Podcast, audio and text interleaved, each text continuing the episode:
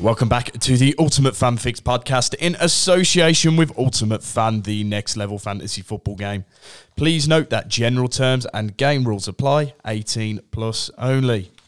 My name is Reece Charlton, also known as UF Reece, and I am the host of the Ultimate Fan Fix, which aims to help the UF community create their best possible lineups ahead of each game week. Now, as we normally do on a Thursday, we will be going through the UF marketplace movers. So I've taken a look through the, the UF marketplace and have picked out three cards that might be worth investing your coins for, for the time being and just see if they go up in price in the coming weeks. Now, obviously, we have the World Cup break coming up. So we've picked some players here that we feel might be worth picking up now and then could see their coin, they could see their price go up in probably in the next six to eight weeks. So all, all, things that go right, obviously. So first up, we'll go we'll go through the list, and first up is Raul Jimenez of Wolves. He's currently around 40 UF coins, and Jimenez joined up with Mexico earlier this week, and he signalled that he was nearly ready to return to action after last night's controversy between club and country.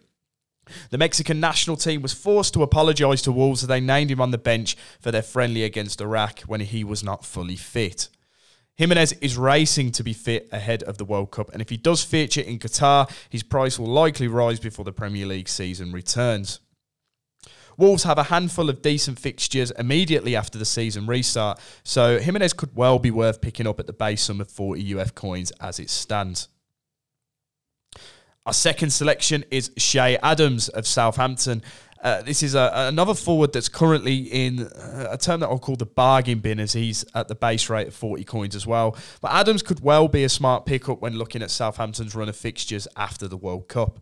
New manager Nathan Jones has effectively has a, a whole pre-season, as we'll put it, to get his side ready for the Premier League restart after being appointed this morning.